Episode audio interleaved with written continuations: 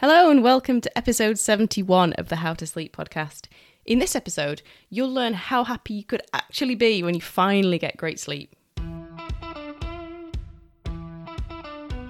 Welcome to the How to Sleep podcast. I'm your host, Nikki Blakeman, qualified adult sleep coach, a previous sufferer of insomnia and mum of three. I believe that sleep is fundamental to your enjoyment of the life you have worked so hard to create, and I support adults like you who are struggling to sleep get back to sleep and back to living your life in full colour and with maximum energy. This podcast is for you if you are taking ages to get to sleep, or waking in the night and can't get back to sleep, or both.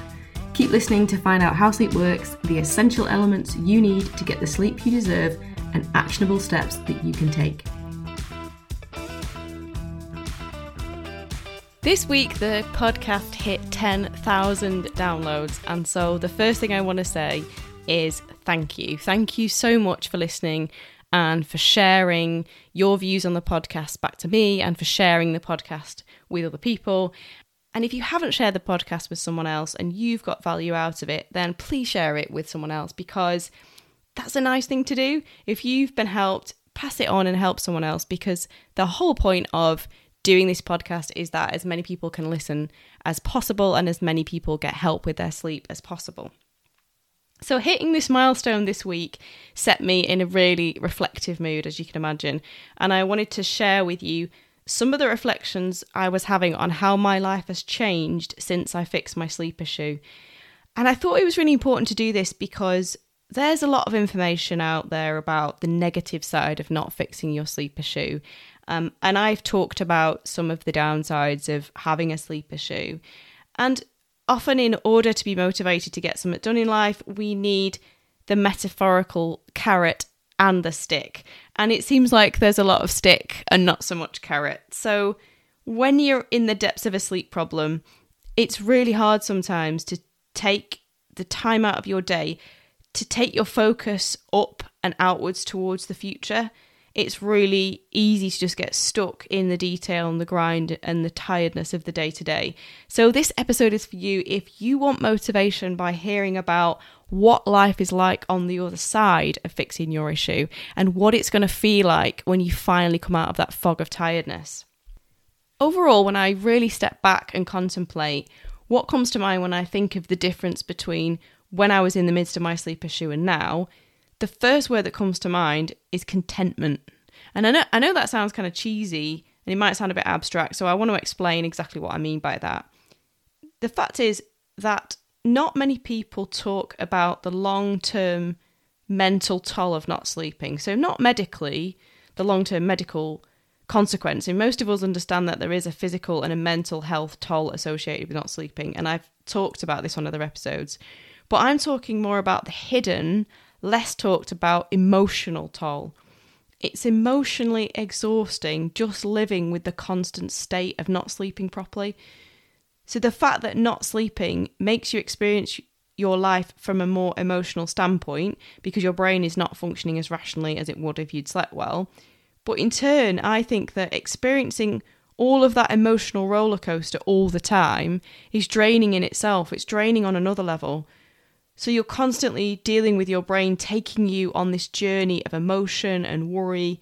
And then you worry about not sleeping.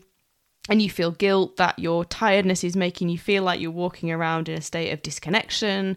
You feel like you're not connecting with life. You feel like you're in a fog. You feel like you're not being fully present in the activities that you're doing or present with the people that you're with at any given moment. And then you feel guilt that you're not putting your full self into work or you worry that you're not performing to the standard that you want to. So you have to deal every day with this emotional roller coaster and it's draining. It's really draining. When you fix your sleep issue, this lifts. It just lifts like a weight and you feel lighter and you're not carrying around all this emotional baggage. And this is what leads me to describe my life as more content. It feels light, it feels like that dragging sensation that was not just brought on by being tired, but by feeling this burden of having this sleep issue itself and all of the emotion that that generated.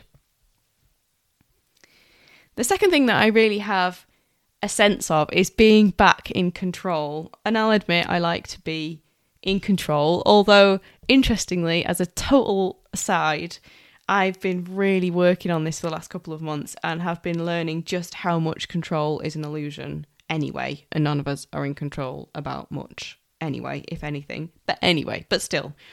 For me, when I have my sleep issue, and for most people I work with, there is definitely a common element of feeling out of control or feeling helpless to help yourself. That's a really common sensation that people experience. And once you learn about sleep and you learn how to that then apply that learning to your own sleep patterns and your own life and you start sleeping, then one of the feelings that accompanies that is the relief that you've gained some of that control and that feeling of being unable to help yourself that lifts. So you feel useful, you feel like you know what to do, you feel like you're handling the situation, you feel like you're helping yourself again. And linked to that, the third thing is you feel like you know yourself better. Because the funny thing about not being able to sleep, especially when it's your thoughts that are keeping you awake, is you feel like you have these two sides of you that you can't reconcile. There's a part of you that's exhausted and that part is desperate to sleep and it's constantly thinking about sleep and how to get sleep and when can I get sleep. And that part of you is fantasizing about lying down on the floor next to your desk and just going to sleep there right there on the floor and it's got all these kind of thoughts about sleep all day. And at the same time, there's a part of you that seems unable to sleep. And that part of you also seems to be desperately sabotaging your sleep when you do have the opportunity to sleep. So when you go to bed at night and you can sleep, that part of you seems to want to keep you awake thinking about things. And so you feel really disconnected within yourself, and that's not a comfortable feeling. And so it's not just a loss of control, it's more than that. It's like experiencing a separation of yourself, and that feels weird and it feels worrying. And you feel like you don't really know yourself and you don't really know what's going on with yourself. And once you learn what is going on and how and why those two parts of you, I mean, I'm talking metaphorically, they're not literal parts, but they're different sides of your thought processes and different areas of your brain. Once you work out what is going on, you learn that they're not two separate bits. You can reconcile these two things going on at the same time and then you're metaphorically bringing them back together. So you feel like all of you is working together working towards one common goal and it's not pulling you off in different directions. So bringing all this together what does it look and feel like overall? To me it feels simply like an increase in happiness. Plain and simple it's made me happier. And when you fix your sleep issue, you'll be happy too. And because that's a really kind of um, it's just quite a bland, empty statement to make, oh, you'll be happier when you have your sleep issue. I wanted to try and break it down and give you some really concrete, clear examples of exactly why you'll be happier, exactly how you'll experience this happiness. So now I feel happy a lot of the time. M- the majority of the time, I feel light and happy. Whereas before, when I didn't sleep well, it honestly felt more of a struggle to be happy most of the time. So, feeling light and content and in control of my sleep, not feeling like I'm in conflict with myself, that overall results in me feeling more happy more of the time.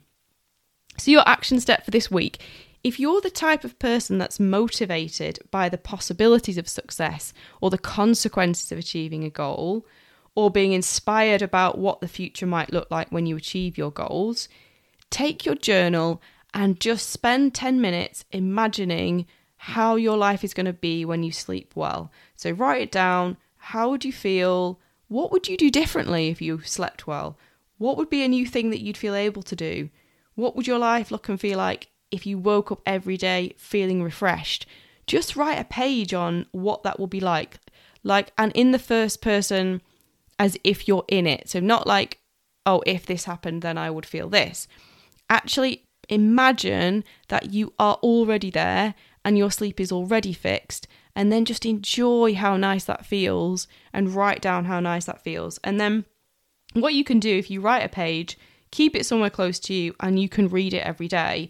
And it will give you the inspiration and the motivation for sticking to your action points while you're working on fixing your sleep issue. And if you ever feel like you don't even have the time to tackle your sleep issue, and I've talked about that where you can get stuck in that loop, again, you can go to this and you can read it and you can be reminded this is the goal, this is where I'm going with this, this is the point, uh, this is what I'm aiming for.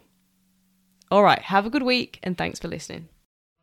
Thank you for listening. I hope you found some value in today's episode. If you did, and you know others who would benefit from hearing this information as well, then please share with them. And if you would be so kind as to leave a positive review of the podcast, this will support me in my mission to spread the message of sleep as wide as possible. Thank you so much. If you can't wait until the next episode and you want more guidance right now, then head on over to my website and get access to my free sleep resources. Link in the show notes. Or follow me on Instagram at nikki.blakeman. Wishing you a peaceful night's sleep.